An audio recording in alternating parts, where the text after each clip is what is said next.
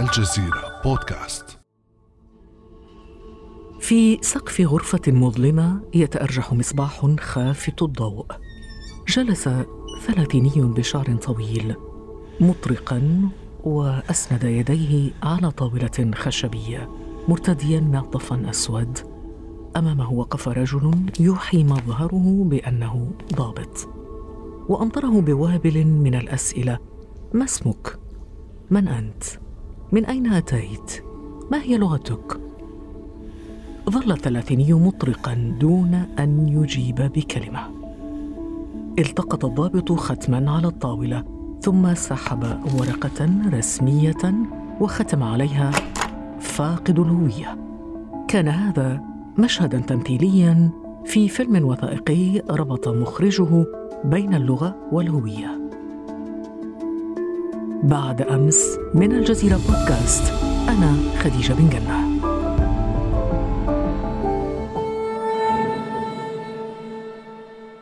ينضم إلينا في هذه الحلقة الأستاذ أحمد الشيخ المستشار في شبكة الجزيرة. أهلا وسهلا بك. تفضل. أهلا بك أستاذ أحمد. هذه الحلقة اليوم لا مجال فيها للخطأ. هذه أصعب حلقة بالنسبة لي. لا لا أبدا أبدا. طيب أستاذ أحمد الشيخ ونحن نحتفل اليوم باليوم العالمي للغة العربية الذي يصادف الثامن عشر من ديسمبر كانون الأول من كل سنة. كيف تشكل برأيك اللغة جزءا مهما من هويتنا؟ اللغة هي الوعاء الحاضن للهوية. كيف نعبر عن الهوية باللغة؟ كيف نعبر عن ثقافتنا باللغة؟ فلذلك وعاء الهوية الأصلي هو اللغة. وإلا كيف يمكن للإنسان أن يعبر أو يعرف هذه الهوية بلغته؟ فلذلك الحفاظ على اللغة يعني الحفاظ على الهوية واستمرارها. واستمرار اللغة واستمرار الهوية يعني استمرار الثقافة استمرار الأجيال استمرار المساهمة في نهر الثقافة الإنسانية.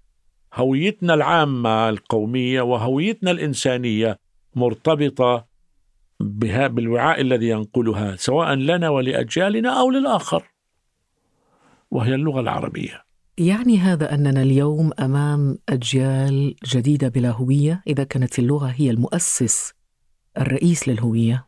أعتقد أنه إن لم تتقن الأجيال العربية تتقن لغتها إتقانا صحيحا.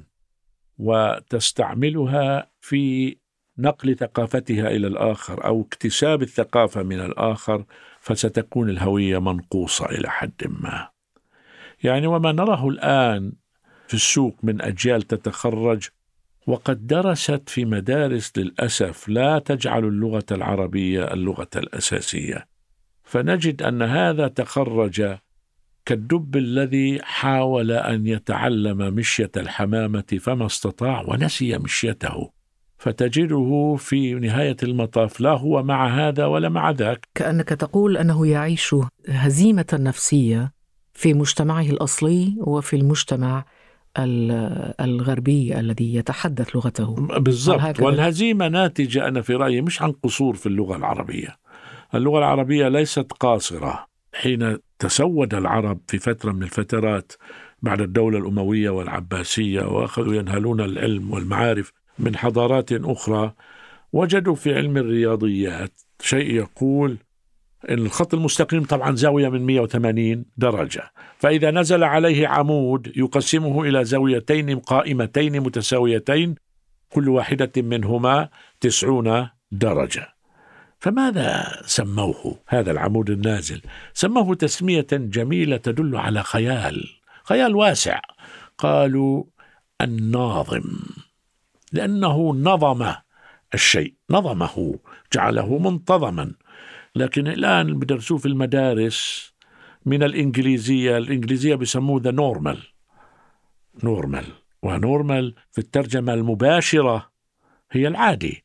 فبيعطوهم إياه في المدارس العادي.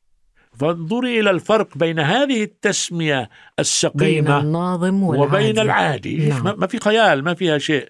وكأن أحدنا حين يرطن بالإنجليزية يعتقد أن في ذلك رافعة اجتماعية. إحنا نمر الآن بحالة انحطاط واللغة تواكب حالة أمتها. إذا إحنا منحطين في هذه القضية حالة الانحطاط وعدم مواكبة العالم وعدم وجود مراكز بحث متطورة تستطيع أن تلحق بركب العالم. فلذلك تجد هذا الشخص يعتقد أنه إذا رطن بهذه اللغة ارتفع مستواه الاجتماعي لا بالعكس. وأنا أحيانا أقع في هذه المشكلة وألوم نفسي. بعد أن أخرج منها يعني. العلامة ابن خلدون يقول المغلوب مولع بتقليد الغالب. ألا يجسد هذا فعلا واقعنا اليوم؟ بالضبط. المغلوب مولع بتقليد الغالب. فلذلك في وقت كان إحنا متسودين كان الغرب يأتون إلى الأندلس وإلى بلاد المشرق العربي ليتعلموا. ليس الأمر بالجديد. هذا حال الشعوب. ينظر إلى من هو أعلى منه. السؤال بيبقى كيف لي أن أجسر تلك الفجوة بيني وبينه؟ علي أن أبحث في تراثي في داخلي هناك من مواطن القوة. ما هو كثير ويمكنني أن ألحق لكن المشكلة الحرية. أول لبنة في إقامة ذلك الجسر هو الحرية. اعطني مواطنا حرا يستطيع أن يبني ذلك الجسر. هل تعتقد أستاذ أحمد أن هناك حربا حقيقية على اللغة العربية؟ يمارسها أبناؤها للأسف. أنا لا أرى أن الإنجليز أو الأمريكان هم الذين يحاربون اللغة العربية. الذين يحاربون اللغة العربية هم أبناؤها في المقام الأول. هم حكوماتنا التي لا توفر الموارد المطلوبة للارتقاء بمستوى التعليم لتحررنا إحنا كأفراد ليشعر الإنسان منا بقيمته وليشعر أنه يستطيع أن يجاري ذلك الغربي المنتصر ذلك الغربي المتقدم ويكون على قدم المساواة معه. يعني انظر الآن إلى انتشار التعليم الخاص الذي لا يجعل من اللغة العربية لغة الأم لغة أساسية ولا تنفق عليها الحكومات كما ينبغي. المشكلة إنه هي علينا أن نعلم أطفالنا العلم الحديث بلغة حليب أمهم. ينهلوه هكذا. ونعلمهم إلى جانبها الإنجليزية أو الفرنسية يعني أو أنا أنا أتساءل الآن إن كان هذا الكلام واقعي. يعني أتخيل طبيبا يكتب وصفة طبية باللغة العربية أو باحثا في الفيزياء يقدم أو يقوم ببحث في علم الفيزياء أو الكيمياء باللغة العربية. هل هذا واقعي هذا الأمر؟ واقعي جدا. عندنا تجربه في الجامعات السورية السوريون ترجموا كل كتب الطب. والطبيب السوري يذهب إلى أمريكا ليتخصص ويتفوق. ما سر ذلك؟ لأنه هو يستوعب العلم استيعاب فطري دخل جيناته فلذلك هو يفهم الطب. هلا بدك تقولي لي كيف له أن يفهم المصطلحات اللاتينية؟ هذه يحفظها. هو يحفظ الأصل ثم يأتي المصطلح الغربي فيترجمه ويحفظه. وفي يعني مضاد حيوي antibiotic آه antibiotic يحفظها مع, مع الجهتين وما الضير في ذلك. بحركات منسابه من يديها وبملامحها البريئة وقفت سناء تحت شجرة في حديقة عامة قرب منزل أبويها بواشنطن وهي تهز ضفائرها ويتحرك كامل جسمها تناغما مع إنشادها أبياتا من الشعر الجاهلي. أقيموا بني أمي صدور مطيكم فإني إلى قوم سواكم نامر فقد حمت الحاجات والليل مقمر. وشدت طيات مطايا واحل نشر الدكتور عبد الله بيان وهو طبيب أمريكي من أصل موريتاني مقطع الفيديو لابنته سناء ذات الخمسة أعوام وهي تقرأ من ذاكرتها مقطعا من لامية العرب. وعلق قائلا تبدو هذه الصعلوكة متحمسة لأن تجمع ما بين ثقافة الكاوبويز وبعض قيم صعاليك العرب. أستاذ أحمد كيف يساهم سلوك سناء مثلا هذا في حماية اللغة العربية وإبقائها على ألسنة أجيالنا القادمة؟ والله يساهم مساهمة عظيمة لأنها ما كانت لتحفظ هذا البيت عن ظهر قلب وتردده بهذه السلاسة والسهولة لو لم تكن قد استوعبته في ذاتها في داخلها وفهمت معناه. وفهم المعنى لابد أن يسبقه فهم المفردات كمفردات. نفهم شيء المفردات هذه. فلذلك هي حين تشربت الثقافة الأصلية تستطيع أن تفهم الثقافات الأخرى كما كتب هنا صعاليك العرب والكاوبويز. هذا مقابلة جميلة جدا. هؤلاء كانوا يقومون بدور كاوبويز وإن كانوا أكثر عدلا لأن الصعاليك من أمثال السلكان بن السلكة والشنفرة وغيرهم كانوا يدافعون عن الفقراء والمظلومين.